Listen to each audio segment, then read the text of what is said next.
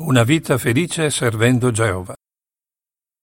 Biografia di John Kickott. Il mio primo incarico alla Bete del Canada fu pulire il pavimento dell'edificio in cui si trovava la tipografia. Era il 1958 e avevo 18 anni. La vita era bella. Ben presto mi ritrovai ai comandi di una macchina che rifilava le riviste appena stampate. Ero felicissimo di essere alla Bethel. L'anno dopo fu fatto un annuncio alla famiglia Bethel. Servivano volontari per la filiale del Sudafrica, dato che doveva essere installata una nuova rotativa. Diedi la mia disponibilità. Che emozione quando scoprì di essere stato scelto. Furono scelti altri tre fratelli della Bethel del Canada, Dennis Leach, Bill McClellan e Ken Nordin. Ci dissero che avremmo ricevuto un biglietto di sola andata. Telefonai a mia madre Mamma, devo dirti una cosa, vado in Sudafrica. Mia madre era di poche parole, ma era una donna di grande fede e spiritualità. Non disse molto, ma sapevo di avere il suo sostegno. Né lei né mio padre si opposero alla mia decisione, anche se erano dispiaciuti per il fatto che sarei andato così lontano. Si parte per il Sudafrica. Per prima cosa andammo alla Bethel di Brooklyn, dove tutti e quattro fummo addestrati per tre mesi su come funziona la composizione su lastre di piombo. Dopodiché ci imbarcammo su una nave da carico diretta a Città del Capo, in Sudafrica. Avevo appena compiuto vent'anni. Era sera quando iniziamo il lungo viaggio in treno da Città del Capo a Johannesburg. All'alba facemmo la prima tappa in un piccolo paese situato nella regione di Karoo, una zona semideserta. Era un posto caldo, pieno di polvere e fumo. Tutti e quattro guardammo fuori dal finestrino e ci chiedemmo dove fossimo finiti. A cosa stavamo andando incontro? Anni dopo, quando ritornammo in quelle zone, imparammo ad apprezzare il fascino di quei paesini e la pace che vi regnava. Io ero addetto a una macchina straordinaria e complessa, una linotype, con la quale si componevano righe intere di caratteri in piombo per la stampa della torre di guardia e di svegliatevi. Me ne occupai per alcuni anni, la filiale stampava le riviste in molte lingue africane, non solo per il Sudafrica, ma anche per molti paesi al nord. Senz'altro stavamo facendo buon uso di quella nuova rotativa che aveva portato me e i miei amici all'altro capo del mondo. In seguito fu incaricato di prestare servizio nell'ufficio dello stabilimento tipografico, che curava vari aspetti legati alla stampa, alla spedizione e alla traduzione. Avevo una vita piena e soddisfacente. Mi sposo e ricevo un nuovo incarico. Nel 1968 sposai Laura Bowen, una pioniera che viveva nelle vicinanze della Bethel e collaborava con il reparto traduzione come dattilografa. All'epoca non era previsto che una coppia appena sposata rimanesse alla Bethel, per cui io e mia moglie ricevemmo un nuovo incarico, quello di pionieri speciali. Io ero un po' preoccupato, Dopo dieci anni passati alla Better in cui vitto e alloggio erano garantiti, mi chiedevo se ce l'avremmo fatta a cavarcela con la modesta somma di denaro che veniva data ai pionieri speciali. Ricevevamo 25 rand ciascuno al mese, che corrispondevano a 35 dollari, a condizione che raggiungessimo la quota prevista di ore, visite ulteriori e pubblicazioni distribuite. Quei soldi servivano per l'affitto, il cibo, gli spostamenti, le cure mediche e altro. Ci mandarono in un piccolo gruppo vicino alla città di Durban, sull'Oceano Indiano. Là c'era una folta comunità di persone di origine indiana, molte delle quali discendevano da braccianti che verso la fine del 1800 erano arrivati dall'India per lavorare nell'industria dello zucchero. Adesso svolgevano altre attività, pur rimanendo sempre legate alla loro cultura e ai loro piatti tipici, che includevano deliziosi tipi di curry. E poi parlavano inglese, il che ci facilitava le cose. A quel tempo i pionieri speciali dovevano dedicare al ministero 150 ore al mese, per cui io e Laura ci eravamo programmati per fare sei ore il primo giorno. Faceva molto caldo ed era umido. Non avevamo né visite ulteriori né studi biblici, per cui dovevamo predicare sei ore di casa in casa. Dopo un po' che avevamo iniziato guardai l'orologio. Erano passati solo 40 minuti. Mi chiesi, ce la faremo? Ben presto ci organizzammo. Ogni giorno preparavamo dei sandwich e in un termos mettevamo un po' di caffè o della zuppa. E così quando avevamo bisogno di fare una pausa, parcheggiavamo la nostra piccola Volkswagen all'ombra di uno degli alberi che si trovavano nelle vicinanze, a volte sotto gli occhi curiosi di bei bambini indiani. Nel giro di qualche giorno ci rendemmo conto che dopo le prime due o tre ore il resto della giornata passava molto velocemente. Era una gioia parlare della verità della Bibbia alle persone ospitali di quella zona. Capimmo che gli indiani sono persone rispettose, gentili e che amano Dio. Molti di religione indù accoglievano il messaggio che portavamo. A loro piaceva tanto conoscere Geova, Gesù, la Bibbia, il futuro che ci attende in un nuovo mondo di pace e la speranza della risurrezione. Dopo un anno avevamo 20 studi biblici. Le famiglie con cui studiavamo ci invitavano a mangiare da loro.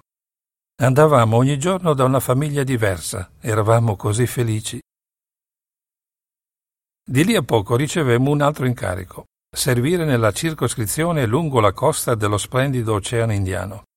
Ogni settimana, mentre visitavamo le congregazioni per incoraggiarle, Eravamo ospiti di una famiglia e diventavamo parte di quella famiglia. Giocavamo con i loro figli e con i loro animali domestici. E così passarono due anni meravigliosi. Poi all'improvviso arrivò una telefonata dalla filiale. Il fratello ci disse: Vorremmo che tornaste alla Bethel. Io risposi: Sai, siamo molto contenti qui, ma naturalmente eravamo disposti ad accettare qualunque incarico. Si torna alla Bethel. Alla Bethel mi fu chiesto di servire nel reparto servizio, dove ebbi il privilegio di collaborare con molti fratelli maturi ed esperti.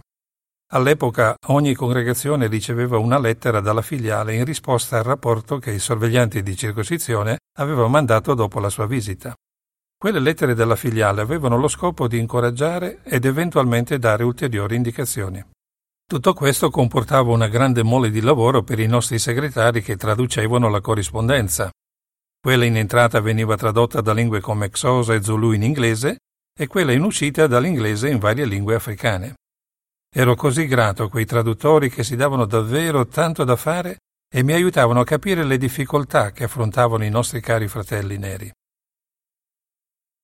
A quel tempo in Sudafrica c'era l'apartheid. Ciascun gruppo razziale viveva nel territorio che gli era stato riservato per cui non si poteva socializzare molto tra persone di razze diverse.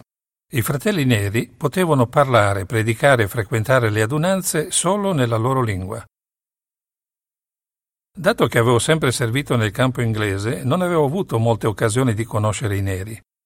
Ora però potevo imparare qualcosa su di loro, sulla loro cultura e sulle loro tradizioni.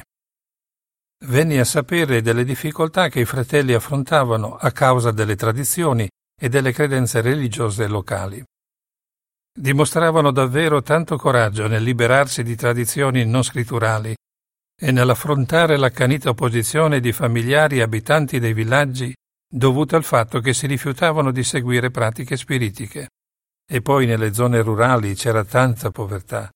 Molti avevano poca o nessuna istruzione, ma rispettavano la Bibbia ebbi il privilegio di occuparmi di alcune cause legali che riguardavano la libertà di culto e la neutralità. Rafforzava davvero la mia fede osservare la lealtà e il coraggio di ragazzini testimoni che venivano espulsi da scuola per essersi rifiutati di partecipare a preghiere e canti religiosi. Un'altra situazione difficile per i fratelli si venne a creare nel piccolo stato africano allora chiamato Swaziland, ora Eswatini. Quando il re Sobusa II morì, a tutti i cittadini venne richiesto di partecipare a certi riti funebri. Gli uomini dovevano radersi la testa e le donne dovevano tagliarsi i capelli corti. Molti fratelli e sorelle furono perseguitati per essersi rifiutati di partecipare a questi riti legati al culto degli antenati. La loro lealtà a Geova ci incoraggiò molto. I nostri fratelli africani ci insegnarono tanto a proposito di fedeltà, lealtà e pazienza e questo rafforzò la nostra fede. Di nuovo nella tipografia. Nel 1981 fu incaricato di dare una mano nello sviluppo di metodi di stampa computerizzati e così ritornai nella tipografia.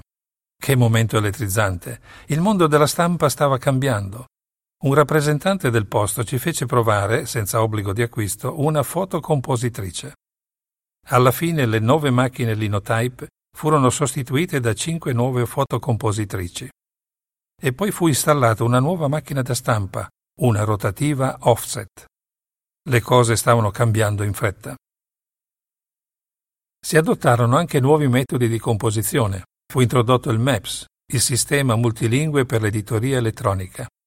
Da che noi quattro ragazzi eravamo partiti dal Canada per arrivare in Sudafrica, la tecnologia aveva fatto passi da gigante. Nel frattempo ci eravamo sposati con delle brave pioniere che amavano Geova. Io e Bill eravamo ancora alla Bethel, mentre Ken e Dennis avevano messo su famiglia e vivevano nelle vicinanze.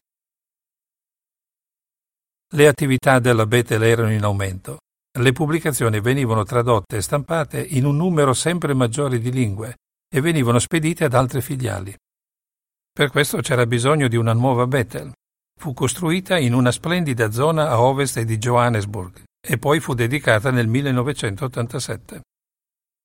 È stato un grande piacere partecipare a tutte le attività di ampliamento e servire nel comitato di filiale del Sudafrica per molti anni. Un nuovo incarico. Una bella sorpresa arrivò nel 2001, quando fu invitato a servire nel comitato di filiale degli Stati Uniti appena formato. Anche se a me allora dispiaceva lasciare il nostro servizio e i nostri amici in Sudafrica, eravamo elettrizzati all'idea di iniziare una nuova vita nella famiglia Bethel degli Stati Uniti. Ci preoccupava però dover lasciare la madre di Laura che era anziana. Non potevamo fare molto per lei da New York, ma le tre sorelle di Laura si offrirono di darle assistenza dal punto di vista fisico, emotivo ed economico. Ci dissero Noi non possiamo svolgere il servizio a tempo pieno, ma occupandoci della mamma possiamo aiutare voi a continuare a svolgerlo. Siamo profondamente grati per quello che hanno fatto.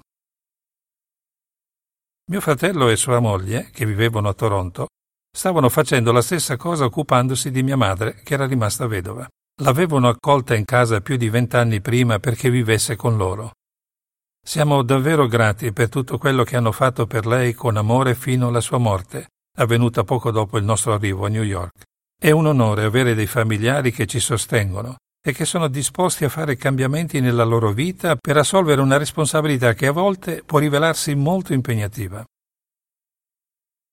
Per qualche anno negli Stati Uniti mi sono occupato della produzione di pubblicazioni, attività che si è modernizzata e semplificata sempre di più.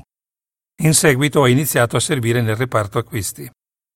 È davvero un privilegio far parte da oltre vent'anni di questa enorme famiglia Bete che conta circa 5.000 componenti, oltre a 2.000 pendolari. Sessant'anni fa non avrei mai pensato che mi sarei trovato qui. In tutti questi anni ho potuto contare sul grande sostegno di Lora. È stata una vita meravigliosa. Siamo felici di aver svolto tanti incarichi diversi e di aver conosciuto tante persone straordinarie, incluse quelle con cui siamo venuti in contatto visitando molte filiali in tutto il mondo. Ora che ho più di 80 anni, le mie attività si sono ridotte, visto che ci sono tanti bravi e giovani fratelli che se ne possono occupare. Un salmista scrisse Felice è la nazione il cui Dio è Geova. Salmo 33:12. Quanto sono vere queste parole. Sono davvero grato di far parte del felice popolo di Geova. Fine dell'articolo.